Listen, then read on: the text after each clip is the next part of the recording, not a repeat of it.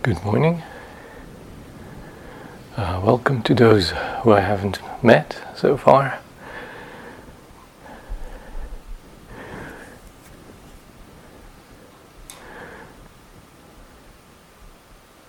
I would um, like to um, invite you to join me later today, 5 o'clock, in here for a posture check in.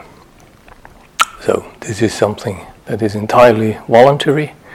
I've made a little note on the signboard and uh, would encourage you to attend. This consists of me looking basically at how you sit for two, three minutes and uh, feeding back what I see, which is not necessarily the truth and may not even be helpful, but um, it is what I see.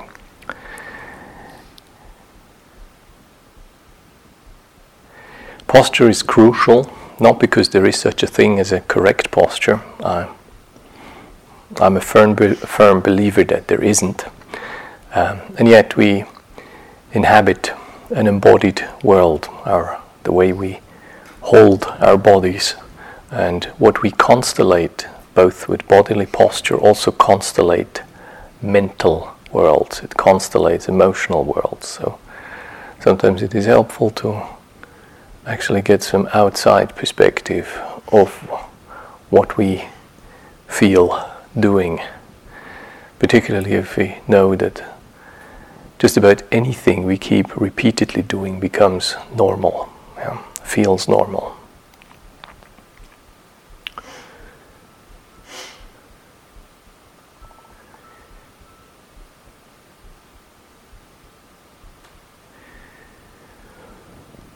The Buddha's life was um,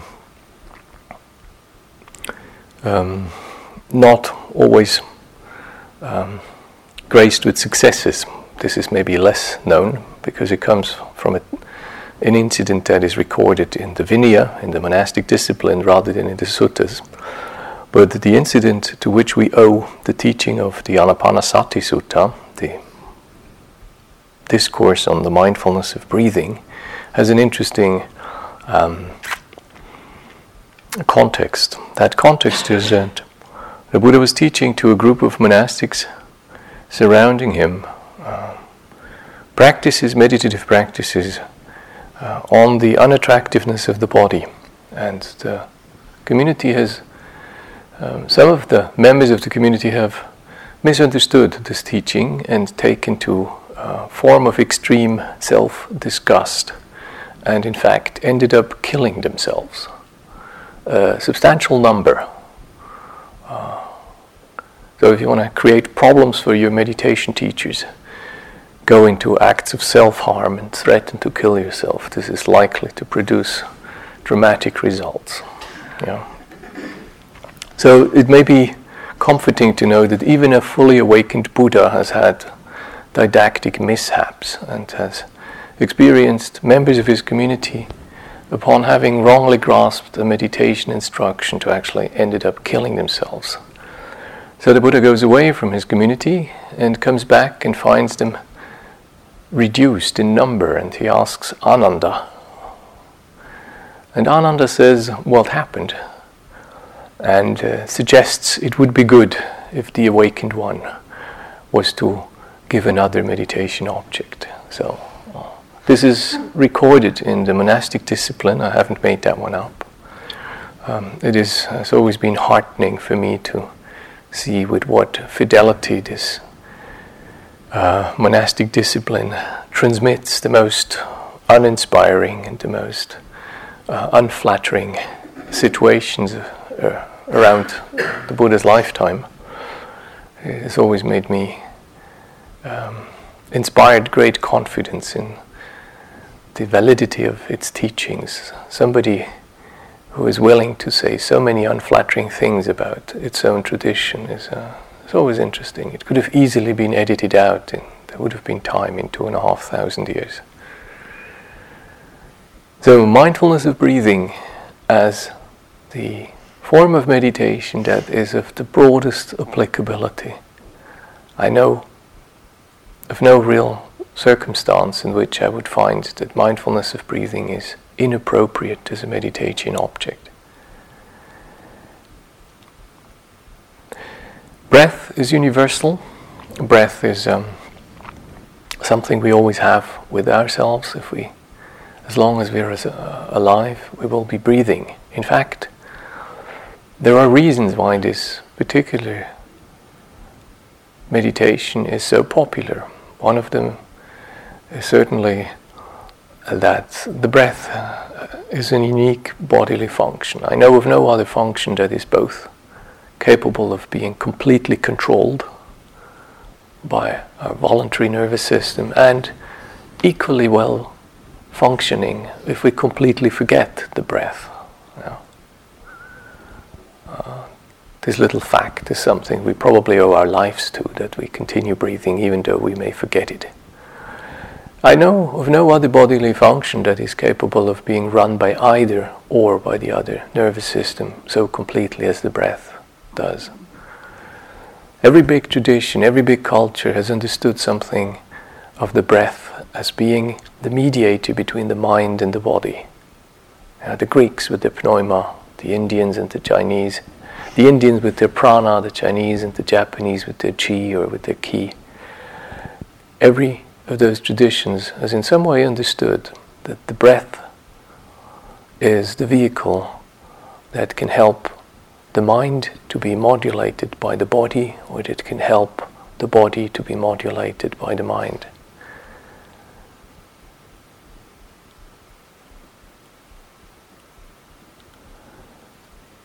Fascinatingly enough, the frequency of breathing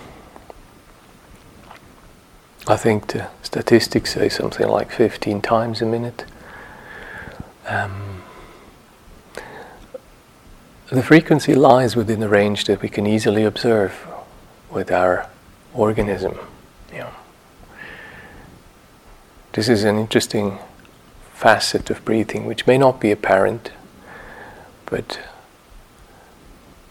that makes it possible that we can actually very accurately monitor and engage with our breathing pattern. We can pick up in the way our mind is neurologically wired, we can pick up that frequency quite well. We can quite subtly in t- be in touch and engage with qualities of breathing.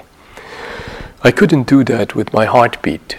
Even though I can feel my heartbeat, the uh, cardiologically interesting bits about my heartbeat are in a range I cannot feel. You know, my sensitivity is not such that I could pick up uh, on a subtle uh, murmur or a subtle systolic aberration or something like that. I couldn't pick up on that simply by the way that this happens within a frequency that is out of my range of sensitivity. With the breath, it's very different.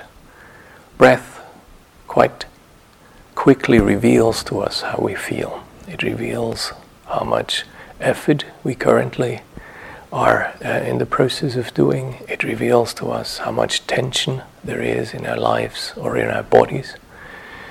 It reveal, reveals how labored, um, it reveals how flaccid our tone of energy may be. The breath is infinitely um, revealing of our state of being and of our mode of being. At the same time, it is so normal that we often find it difficult to actually engage with it and be in touch with it.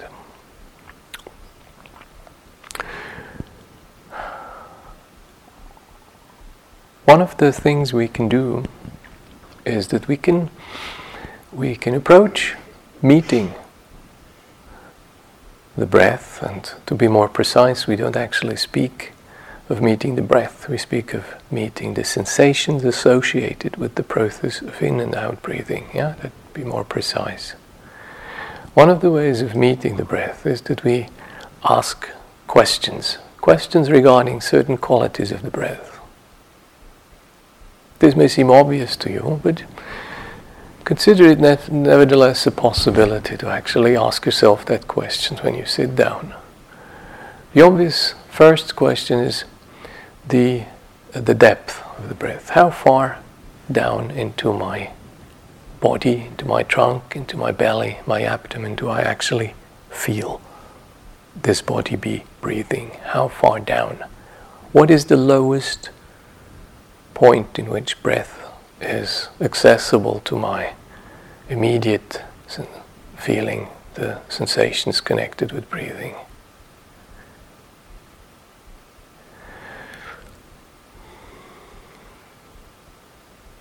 It is no secret that the um, generally the, the deeper I can sense my breathing, usually the more relaxed I am. It is no uh, secret that when I am in a hurry, when I am in a mentalized form, uh, in a mentalized state, or when I'm nervous, my breath, the center of my breath will move upward. So, without trying to have that lowest point at a particular area, it is nevertheless indicative of how I am. I have a kind of objective feedback of how relaxed I just may be right now.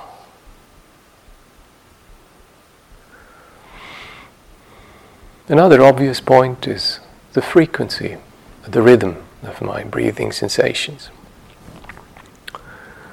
Uh, in fact, this is referred to in the Anapanasati Sutta itself, the, the rhythm of my breathing. Do I breathe in long? Do I breathe in short? But rhythm is more than just length or duration. It is actually the rhythm in between the in and the out breath. And you may find that your in and out breath is by far not equal. Also, it may vary from sitting to sitting. So, just acquainting oneself with asking this question and then listening and what listening deeply to what the breath tells us.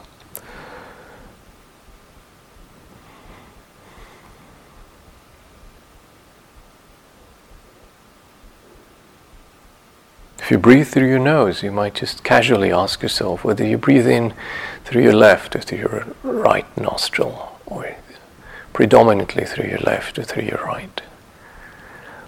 Um, if your breath resembles mine, then it will change.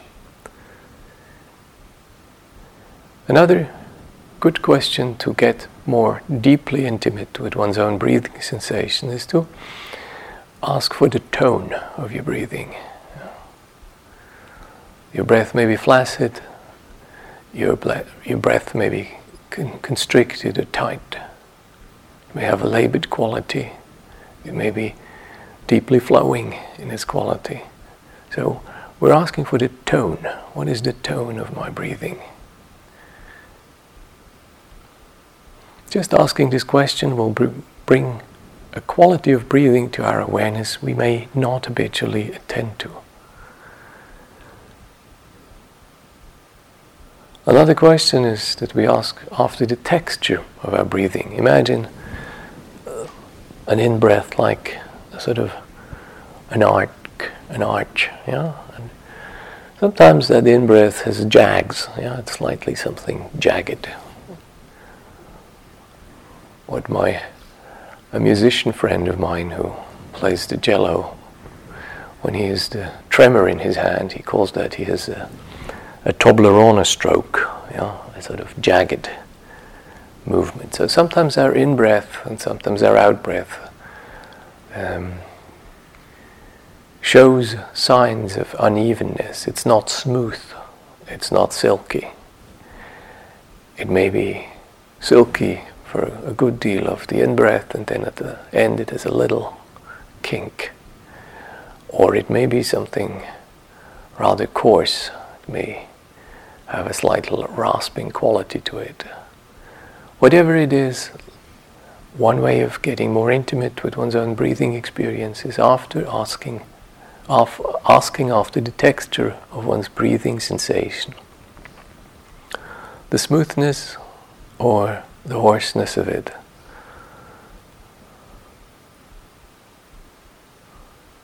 And finally, a last, the fifth quality that may be of interest is just how strong is the resistance of the body to my breathing pattern.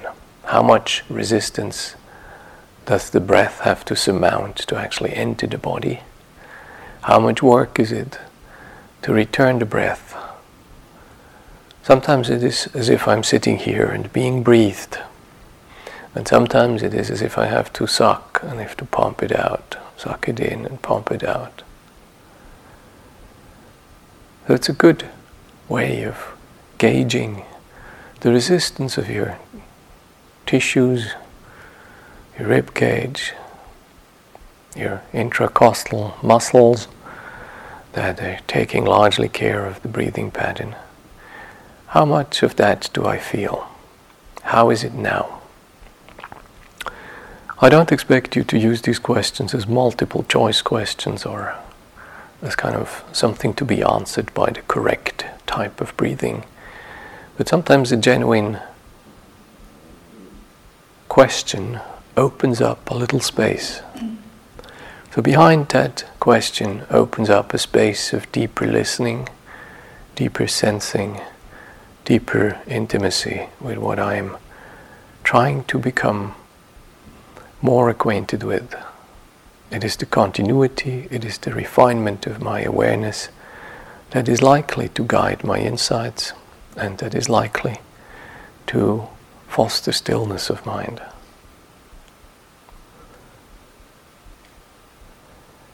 Beside the immediate physiological uh, aspects of our breathing awareness, uh, obviously, breath is, is profound. It, it is what connects us with other beings.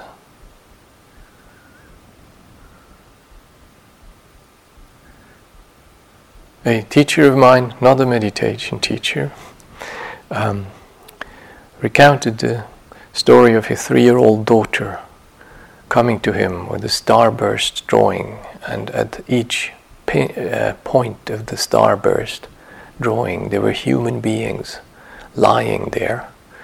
And she declared to him and says, We're all breathing the same air. You know, the little kid had understood that via the breath and via the act of breathing, she is connected with all other humanity.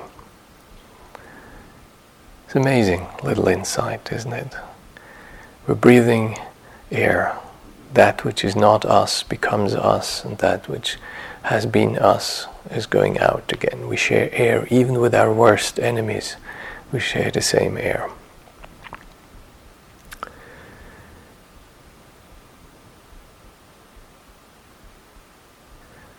On another level, you know, breath and the patterns of breathing are very evocative in uh, other profound ways life teaches us. Breathing has a lot to do with accepting and with letting go, with letting in and with letting go what has been nourishing to us. So much of life teaches us exactly that lesson. We let it in tentatively, we enjoy, we get nourished, we feel enriched by, and then if it so likes, it goes, it stops, it ceases, moves on. And what has been dear to us and precious and nourishing, we have to let go. But not enough at that. We have to be prepared to let in again. Breathing teaches us that every moment. We don't optimize breathing. We don't maximize breathing, isn't it? We don't say, shortly because before nine o'clock, Akincano did his perfect in breath. That was it. It's something we keep repeating.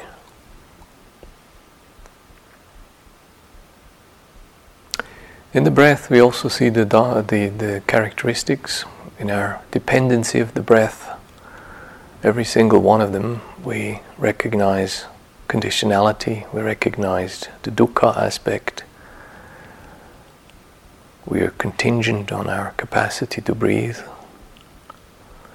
In the elementary nature of breathing, the impersonality of the elements that we exchange, uh, we recognize the impersonality as a characteristic of being, of existence. And in the coming and going of breath, we obviously recognize the impermanence of things. So every conscious breath teaches us on so many levels about ourselves when we meet the breathing being here in its, in its particular state. We recognize our interconnectedness in acknowledging that we share this breath with many, many beings. The nature of experience, when we recognize impermanence and impersonality and the conditionality in our experience of each single in and out breath.